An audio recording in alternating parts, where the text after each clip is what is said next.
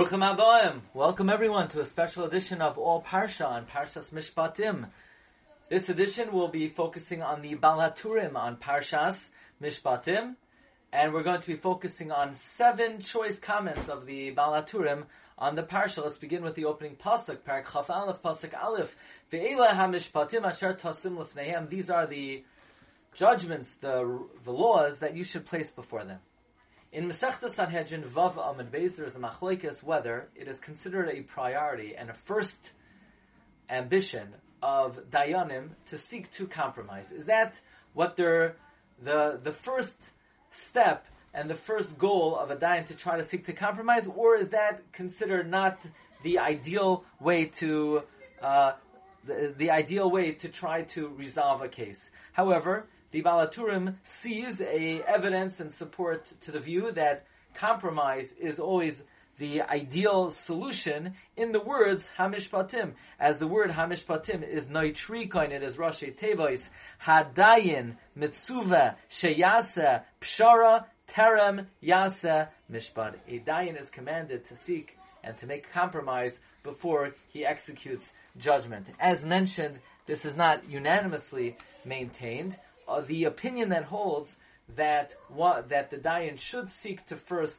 make compromise learns it from a contradiction, an internal contradiction in the pasuk.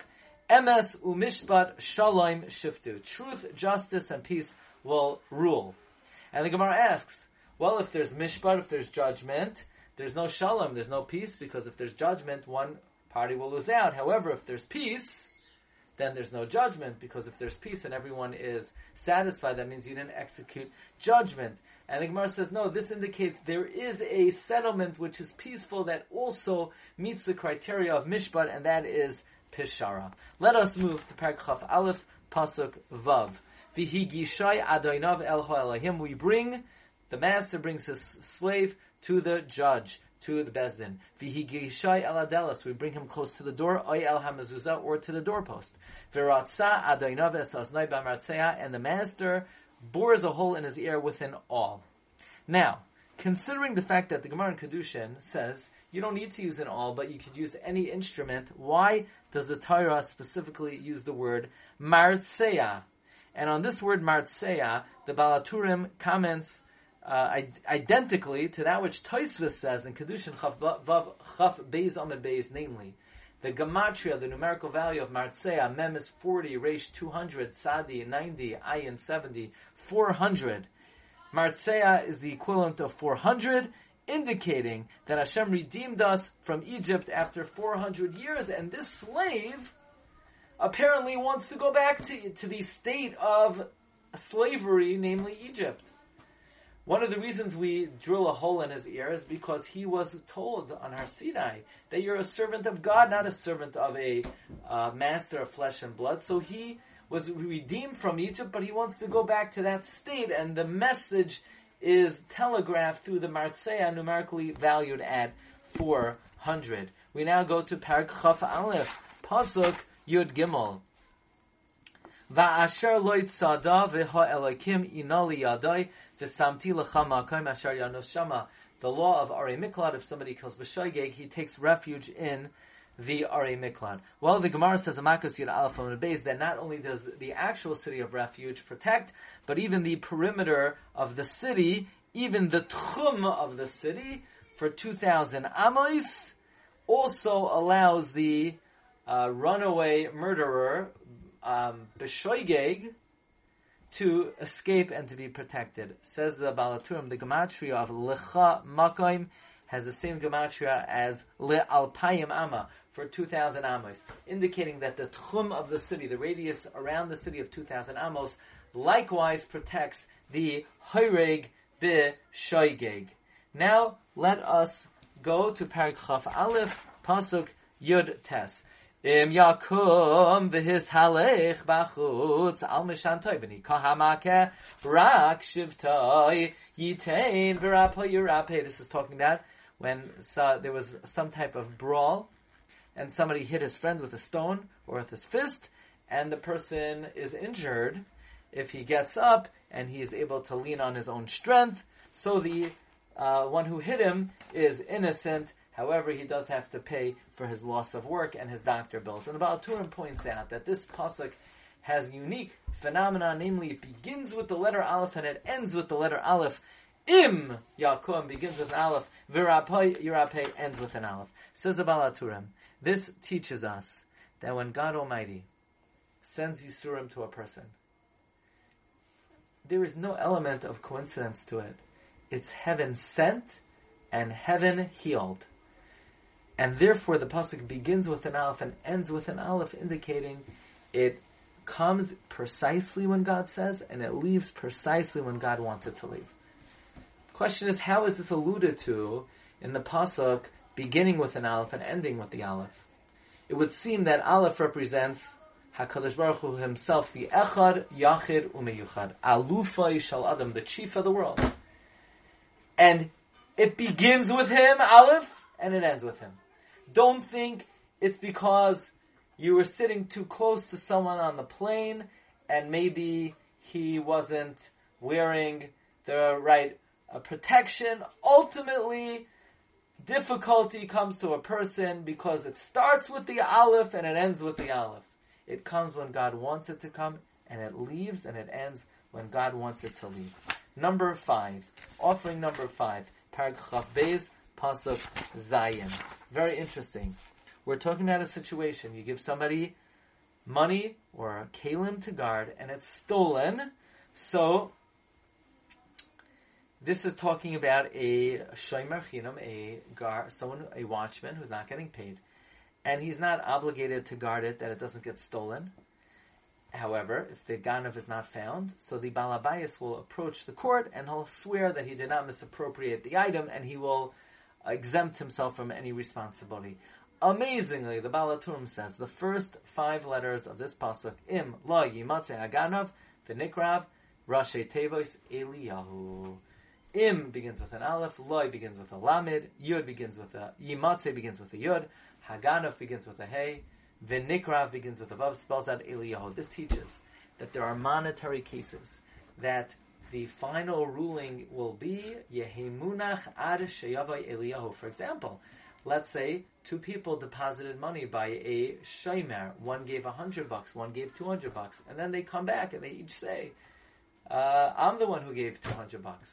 So what do we do in such a case? Neither of the toyanim are a muchsak. Neither of them are holding on to the money. And the conclusion is, we say, um. This matter will not be resolved until Elijah comes. And this is alluded to, Parachav Beis, Pasuk Zayin, Aleph, Lamed, Yud, Hey, Vav, Im lo yimatze haganav, v'nikrav. Okay, let us move on to the sixth offering.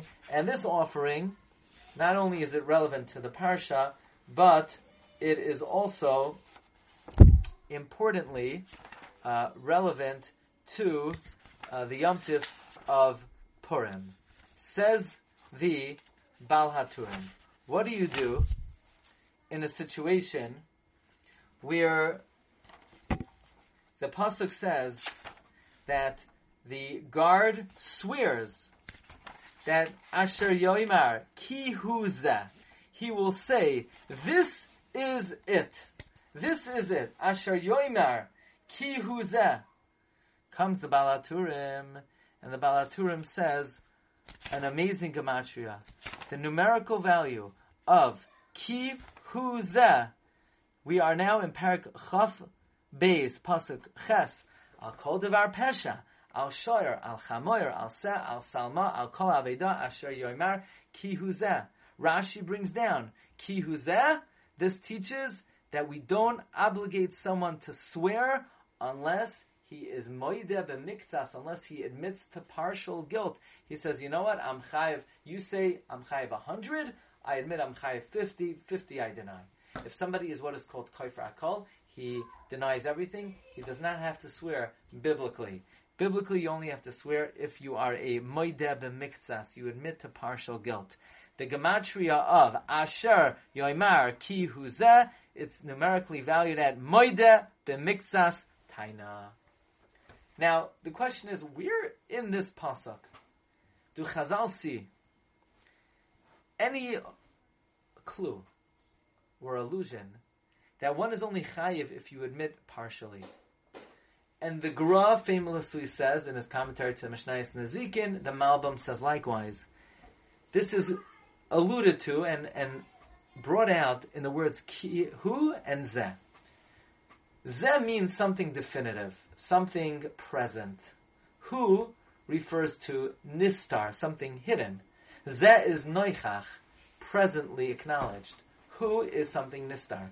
So one is only obligated to swear when a person says, Who? There's something hidden here. I don't admit to partial. But ze, the noichach, what's present is that I do acknowledge. Hu and ze are antithetical words. They mean the opposite. Who is nistar and ze is noichach. Hence Chazal say, from here we learn, that one is only chayiv to swear if they are moide b'miktsas. Well, in the Sefer Ma'orei Sha'arim of Reb Leib Gurwicz, the Rosh Yeshiva of Gateshead, he says this would help us understand in exchange in Megillas Esther, Purim is fast approaching, and Esther says, Ki nimkarnu ani va'ami lehashmid laharoig li'abeid ve'ilu la'avodim l'shvachos nimkarnu hecharashti ki ein hatzar shoive benezek hamelech Esther says we've been sold. Our lives have been sold. Where our lives are going to be obliterated. And if we would only be sold on the slave market, I wouldn't have said anything to you, Achashverosh. But our lives are in jeopardy. So Achashverosh says, Vayomer melech Achashverosh, Vayomer li'asar malka, mi hu zeh, v'ezehu, asher mela'oi liboy, la'asois kain. What does it mean, mi hu zeh, v'ezehu? And then Esther says, Vayomer Esther is sarve oyev haman hara hazeh. Says Reb Leib Gurwicz. There's two kinds of anti-Semites. Some people recognize the esteem of the Jewish people, the greatness of the Jewish people, the wisdom, the power, the smarts, the wealth, and that's why they hate us. They recognize our place of prominence, but they're jealous. And then there, there are those who they have such deep, venomous hatred that they think we are not even human, chas v'shalom, and they want to completely obliterate us. Now, the difference between these two kinds of anti-Semites is the first one, recognizing our greatness, prefers that someone else do the dirty work, and they remain who? They remain in the background. They would like someone else to take care of the job for them but the one that has such a venomous hatred, they're the zeh, they do it outright. Now, Esther says that we've been sold to be eradicated. Sachasher says, well, every sale has a buyer and a seller. There's the seller, who, so to speak, is uh, not going to do the dirty work, is uh, selling the Jewish people to someone else to take care of it. The seller is the who. The buyer who's going to eradicate is the zeh. So Achashverosh wants to know, clearly there's a who and over here, and there's a zeh. Me, who zeh? Who is the anti-Semite here? Who is overt? V'yezehu, and who's the one in the backtrap? And Esther said, my dear husband, Haman hara hazeh. Haman's the buyer. He's the zeh. And therefore, it goes without saying, I don't have to tell you who the who is. You know quite well, my dear husband, you're the who. And we don't have to say anything. Haman is the zeh, Haman hara hazeh. You want to know me who zeh? That's Haman. You want to know Ezeh who? now you know who the who is. But the this is the source for Moide b'mikzas asher yoimar ki hu zeh. Let us conclude with our final offering, Parak Gimel, Pasuk Hey. Kisireh chamor saina'acha roivetz tachas masa'oi. When you see the donkey of your enemy crouching under his burden. Says the Baal HaTurim three times in Tanakh. Gimel b'masaira. The Masoretic ta- note indicates the word roivetz appears three times. One over here, crouching under the burden, roivetz tachas masa'oi. The other one is in Bereshis. La pesach chatos roivetz. Sin crouches at the opening. And the third one is Roivetz Bein Hamishbasayim, crouching in the separation at the border. Well, says the Baal HaTurim, La Pesach Chatas Roivage, sin crouches at the opening. That refers to the Yetzirah, who pounces on a person the moment they're born. However, if one follows the La Pesach Chatas Roivage, if one follows that crouching Yetzirah, and he amasses sin, you know what what the verdict will be? He'll be roives tachas masa'oi. He will be crouching under a very heavy load of sin. What is the remedy? The remedy is you have to emulate Yisachar, who is roives ben hamish besayim. Yisachar chamor gorem roives ben hamish besayim.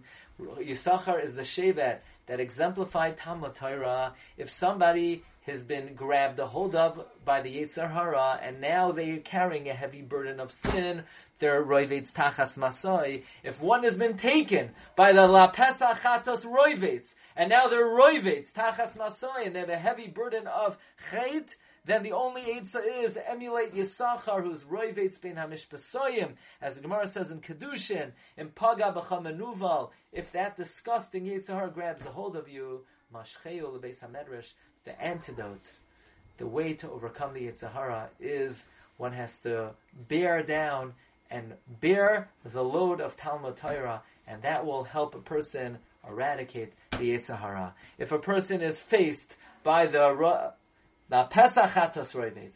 And then the Roivitz Tachas Masoi. Now they need to be Roivitz Ben HaMishpasayim. Drag that Yitzhahara to the Beis HaMedrash and you will be able to overcome with the Kayach HaTorah. Seven beautiful gems of the Baal HaTurim on Parshas, Parshas Mishpatim. Wishing everyone a wonderful week and a wonderful Shabbos, Rosh Chodesh Adar, Haba Alinu Latayim.